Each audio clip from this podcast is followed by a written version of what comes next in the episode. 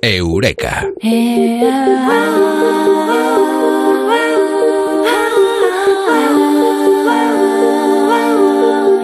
Esta noche en Eureka nos vamos hasta Colombia para hablar de ciencia con Amado Martínez, en la ciencia de la infelicidad, no, perdón, de la infidelidad.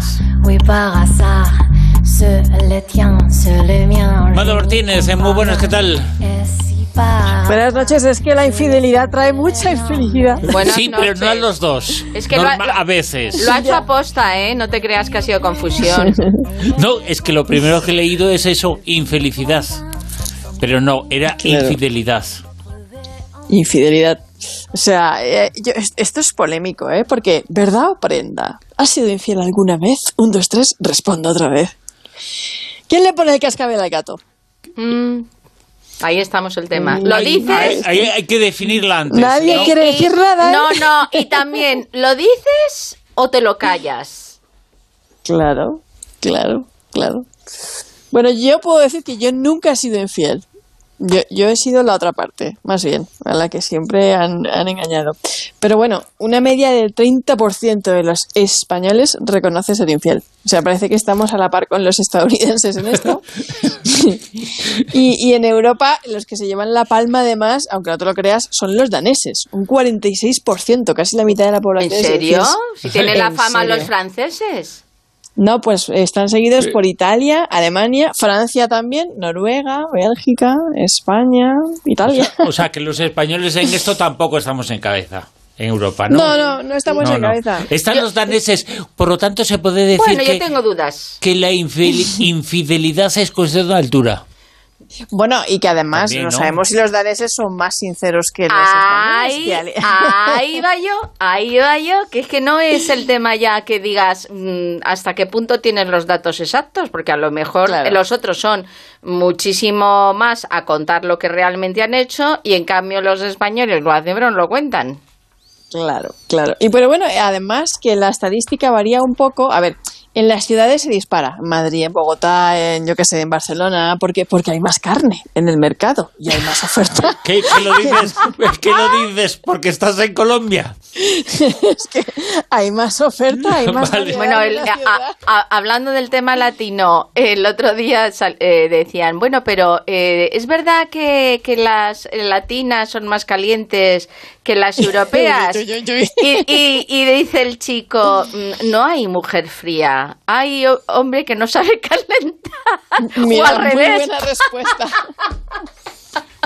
Muy buena respuesta. Bueno, mira, seis de cada diez colombianos ha sido infiel y cuatro de cada diez españoles, pero claro, esto va en... Claro, eh, va, depende, sincero que somos. Y depende de muchas cosas y también eh, de cómo definamos eh, infidelidad. eh, vamos a hablar de, de muchas cosas que puede servir para acotar en algunas cosas. Eh, por ejemplo, la primera, que sí que es importante, no tiene nada que ver con esa definición, pero es importante saber lo que tiene mucho que ver con el amor propio o la falta de amor propio, con el narcisismo, el tema de la infidelidad. Sí, eh, bueno, hay una estrecha relación entre, el trastorno de personalidad narcisista y la infidelidad. Ya hablamos en una ocasión, en un eureka, sobre los perfiles narcisistas, que son personas que tienen fantasías de éxito, que odian mostrarse vulnerables, necesitan controlarlo todo, manipularlo todo, eh, te tratan como una marioneta, te engañan al principio en fase de conquista como que te lo dan todo y te hacen un hoovering y luego en fase de descarte te tratan como basura, especialmente cuando encuentran otra víctima que les sirve de suministro. Yo he conocido de estos que han llegado a tener triple vida, ¿eh? O sea, triple vida. Y tiene mal pronóstico porque jamás se identifican como un narcisista, así que mm, va a ser muy difícil que vayan al psicólogo a pedir ayuda porque no reconocen que tienen un problema. Para ellos los tóxicos son los demás. Claro, Y no, pueden ser se lo pasan Sí. fenomenal además. pueden llegar a ser muy perversos. Tienen un perfil que casi roza lo, lo psicopático. Y también hay una verdad eh, que dice, por lo menos estadísticamente hablando, en este asunto es estadísticamente, científicamente, eh, hay un montón de conceptos. El que tiene que ver con la dependencia económica también tiene que ver con la infidelidad a nivel estadístico. Eh, sí, pu- pues, sí, eh, es que vivimos en un mundo de estadísticas y eh, lo que las estadísticas dicen es que cuanto más dependientes somos económicamente del otro, más infieles somos. O sea, pero Fíjate. bastante más. Fíjate. Sí. ¿Y en qué O se sea lo basan? ¿Por qué? Bueno, eh, no se sabe muy bien la causa, pero a lo mejor esto quiere decir que en realidad la persona no está contigo porque te ama y te desea sexualmente, sino porque desea tu billetera. Claro. o la, la, comunidad o la estabilidad económica que, que, le ofreces, porque realmente el que depende del otro económicamente es el que más pone los cuernos. Sí, con lo cual, claro, se perpetúa eh, la relación porque le resulta muchísimo más cómodo estar con la espalda bien cubierta pero luego en realidad lo que está deseando es otra cosa, claro. Sí, no, hay mucha gente que no deja a su pareja y no la desea y a lo mejor pues, por, por, porque no quiere perder lo que tiene, la casa, el coche, la comodidad, ¿no? Entonces eh, no quiere deshacer todo eso y porque no, porque no tiene otro amparo económico salvo el de su pareja. Y si tu pareja te engaña con alguien del mismo sexo, ¿qué pasa? Pues que no te parecerá tan grave, sobre todo si eres un hombre. Por algún motivo, según los estudios, si tu pareja te engaña con alguien de su mismo sexo, como que no lo ves tan grave. O sea, no, a los hombres, lejos de enfadarles, les puede incluso llegar así. A ah, eh, eso iba a decir, eh, que más eh, me ha venido a la cabeza la idea. Le da morbo. Sí, sí, le da morbo. Sí. hay muchos hombres que le dan morbo que una mujer pues tenga relación con otra mujer. No, no, si les da morbo y de hecho Tinder está lleno de parejas que buscan un unicornio. Yo esto del unicornio descubrí hace poco lo que significaba. ¿Qué significa?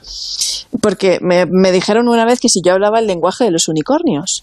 Y yo pues me creía que era algo de, del arco iris, no sé, de, de, los ponis, ¿no? Todo, todo, paz y amor, pero que era realidad. Y seguía el rollo, o sea, y luego no tenía nada que ver. O sea, o sea un unicornio es, eh, pues, las parejas buscan a una tercera persona, una chica, que se acueste con los dos. Ah, y, si, es, si, es, chico, ¿no? No, es un hombre y una mujer eh, que buscan una unicornia de estas. ¿Unicornia? sí. Entonces. Un cuerno, pero, no muy duro. ¿Cuánto, ¿Cuánto aprendemos contigo, Mado? No, no, de verdad. Además, es que es como una especie de vértice en el que la pareja es la que tiene el vínculo y tal, y con la unicornia, como que establecen una relación de vínculo, pero más orientada a la relación sexual y se acuesta con él y con ella.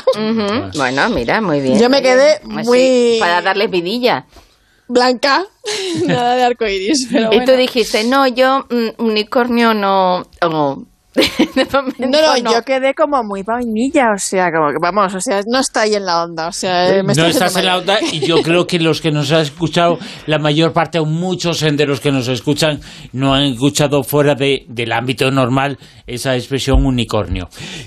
También hay diferentes eh, tipos eh, de infidelidad. Eh, no se puede decir que es lo mismo la sexual que la emocional, ¿o sí? no es la misma y además no sienta igual a hombres que a mujeres y a cada uno le da una importancia a una cosa. Creo que esto ya lo hemos comentado en alguna ocasión. Lo que a los hombres les sienta realmente mal es la infidelidad sexual. Que ella tenga relaciones sexuales con otro hombre. A las mujeres lo que realmente nos molesta es la infidelidad emocional, o sea, el, tonteo, el chat, la mentira, no sé, podríamos llegar a perdonar a lo mejor hasta un escarceo sexual, lo que no soportamos es que el escarceo haya sido de corazón. Sin embargo, los hombres, según un estudio del 2013, publicado en la, en la revista Evolutionary Psychology, esto es muy interesante, a los hombres no les angustia tanto que su mujer se enamore de otro. O sea, es que eso no les angustia.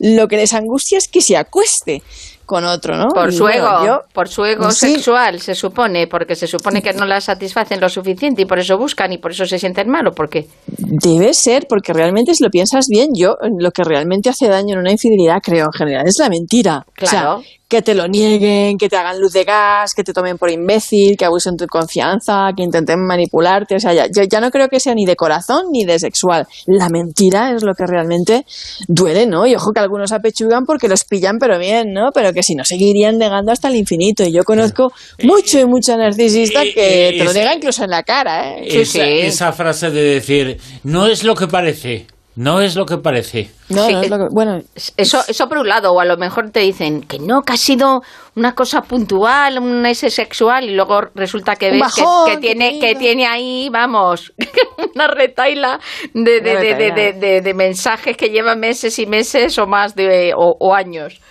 Bueno, y que los borran, ¿eh? pero, que además que la cuestión del engaño emocional está cada vez más presente en la vida de las parejas debido al telefónico. Claro. Los chats, las redes mm. sociales, todo eso.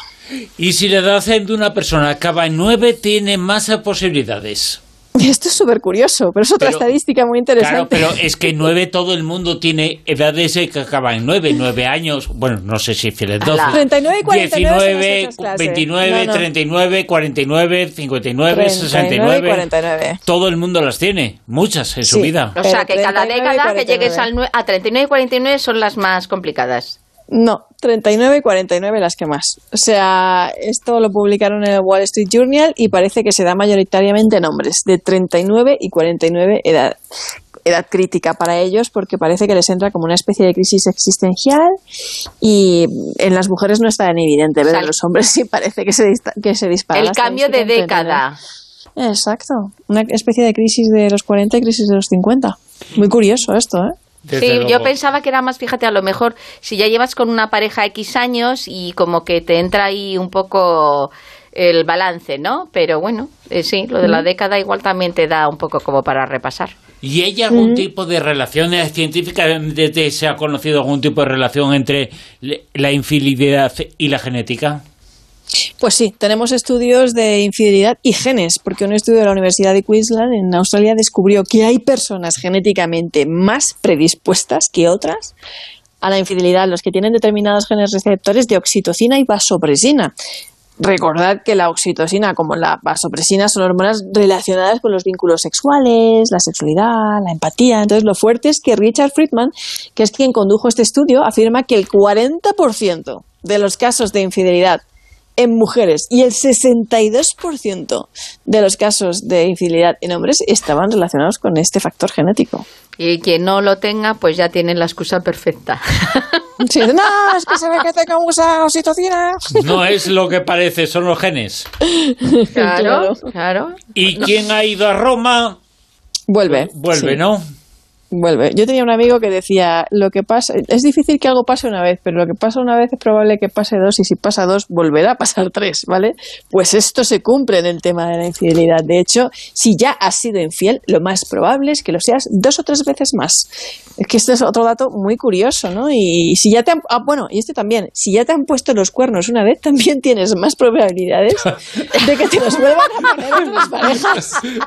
esto es muy jodido. Claro, claro. Lo primero claro. lo entiendo, lo segundo ya... lo, primero, si ha salido bien, pues es normal que digas, estoy un poco, voy a, no sé, animarme, no voy a hacer tata. Pero claro, lo otro es como más diciendo, madre mía, o sea, que es que tengo, la tengo negra. Sí, sí, es como que estamos siempre en el mismo patrón. Esto es una jodienda de las gordas. O sea que una eh, pareja, una pareja que se junta en donde uno haya sido infiel alguna vez y el otro lo haya recibido, tiene muchas más posibilidades de que sea, que te va a pasar seguro. Que el que, te va a pero te va a pasar. Que el que es infiel repite y el otro se queda ahí mirando para Cuenca. Sí, o sea que, hay patrones. O sea que, que lo mejor es eh, meterse abajo de la cama. Bueno, pero no, digo para, para ver escondidas. Sí. bueno, y también es en los eh, sitios hay una relación entre los lugares. No sé si por eh, factores ambientales o por eh, otro tipo de factores, pero sí es cierto que en algunos sitios se es más infiel. ¿Ah, sí? Pues ¿sabes dónde se es más infiel? ¿Dónde? Yo esto no lo sabía y también me lo habían comentado alguna vez y lo he confirmado. En el trabajo. Ah. El 68% de las infidelidades se producen en el trabajo. Claro, por el roce. Por el roce, es lo que dice la Universidad de Harvard, que es por el roce. El roce, pues hace el cariño, la rutina, los viajes. Claro. O, hace únicamente todo tipo de relaciones eh, personales. Eh. Las relaciones personales se establecen o en el trabajo o en el eh, domicilio. Si en el domicilio, evidentemente, no se es infiel, se es en el trabajo. Y esto es súper raro. Los miércoles por la tarde, sobre todo. Ah, sí, esto ya explícamelo. o sea, que si alguien está sospechando a su pareja los miércoles y le da mucha excusa, que, lo encierre en casa, ¿no? Porque ahí hay tomate, ¿sabes? Hay tomate, hay tomate. Y luego he visto un vídeo. O sea, los, los, los miércoles más que los viernes, por ejemplo, ¿no? Sí, sí, sí, los miércoles por la tarde y luego pues, eh, pues cositas, ¿no? Oye, pues el espejo del copiloto, eh, déjalo a, medias, ¿sabes? Mm. Porque al igual si la chica, bueno, mujeres, ¿no? Eh, quiere repasarse el maquillaje o lo que sea, pues lo va a cerrar o lo va a abrir, ¿sabes? Pero lo va a dejar, en medio no lo va a dejar nunca, ¿no? Lo va a abrir para luego volver a cerrarlo. Y es una, es una estrategia que... Es una pista. Sí, sí, sí, que, se volvió viral esa estrategia. Pero además es que no para todo el mundo la infidelidad es lo mismo, y esto también es muy extraño. O sea, para casi todo el mundo la infidelidad es, eh, tener relaciones sexuales con otra persona y el tonteo en el chat. O sea, lo del chat es una cosa que tampoco perdonamos. Además, en Europa sí ponemos mucho los cuernos, pero lo rechazamos una barbaridad. O sea, tenemos un profundo rechazo hacia la, infidelidad. No lo llevamos nada bien. Entonces, el, el sexo y el teléfono como que como que te pillen tonteando con el sexting, los mensajitos en el móvil y tal, ahí haciendo fotitos o vídeos de momentos así un poco íntimos, que eso se lleva mucho. Mm. Ahí la cosa ya puede tambalearse. Y luego hay personas para las que la infidelidad es el tonteo más mínimo, eh, un beso en la boca, masturbarse o incluso ver películas porno. Hay gente que lo considera infidelidad. Bueno, yo, yo, mira, eh, hablando de un programa que conoce, me imagino que mucha gente, que ponen unos límites, hay veces que son unos límites tan absurdos que dices, por Dios, es que esto, mm, o sea, entonces somos infieles absolutamente todos. Claro. Claro. Sí, no, pero es, un menor porcentaje. Eh, la gente que piensa que, el ver porno o masturbarse es infidelidad es un porcentaje muy pequeño, a lo mejor un 4, un 3%, pero que sí que hay gente que lo considera también, ¿eh? O que se cabrea por eso, también los hay, claro, evidentemente. Mm. o eh, eres más cariñoso con tu amigo o con tu amiga que conmigo. Sí, ¿O por qué estás ahí haciéndote y a mí me tienes aquí a dos velas? Claro, claro. ¿Te gusta más esta actriz que, yo? Claro. Evidentemente, ¿no? Pero sí, sí, sí, eso se produce mucho. Eso se llama inseguridad en la persona que lo piensa. claro. claro, los que al hacerlo con su pareja piensan en otra persona, que también También los hay. También, claro. claro, las, las fantasías están libres, claro. Las fantasías están libres. Incluso pensar que esa que tu pareja en vez de hacerlo contigo lo está haciendo con otra persona. También, hay gente que le da por eso oye ya hay muchas relaciones que se arreglan si se comunican las fantasías y, y, las dos pues son receptivas claro. Exacto exacto. El mundo de las fantasías puede ser muy creativo desde luego que sí, por eso son así. Son fantasías que si se hacen o realidad, eh, pues eh, pueden ser eh, buenas o pueden ser malas, o yo qué sé. pero la cuestión... La Nos estamos liando. sí, la, nunca mejor dicho, cállate ya, que, esto es un lío. que se pueden decir mil cosas sobre la infelicidad, perdón, la infidelidad. Y luego también hay gente que dice, no, yo no quiero saberlo. Y hay gente que dice, no, no, yo sí. Ah, pues un 74% de la gente prefiere saberlo, ¿eh? Yo preferiría saberlo. Yo también, yo también. Yo no, no sea, yo preferiría saberlo. Hay gente que dice, no, no, yo si me es infiel que no me lo diga, que no me lo diga. No, no, tía, pero ¿cómo? Pero eso es un eh, engaño. Esa expresión de ojos que no ven, corazón que no siente. Claro, tú imagínate... Ojos que no ven, mierda que pisas. Claro, tú, tú imagínate que empiezan, no, es que no me encuentro bien, no quiero tal, no sé qué, y luego resulta que es que el, el tiempo lo está usando para otra cosa.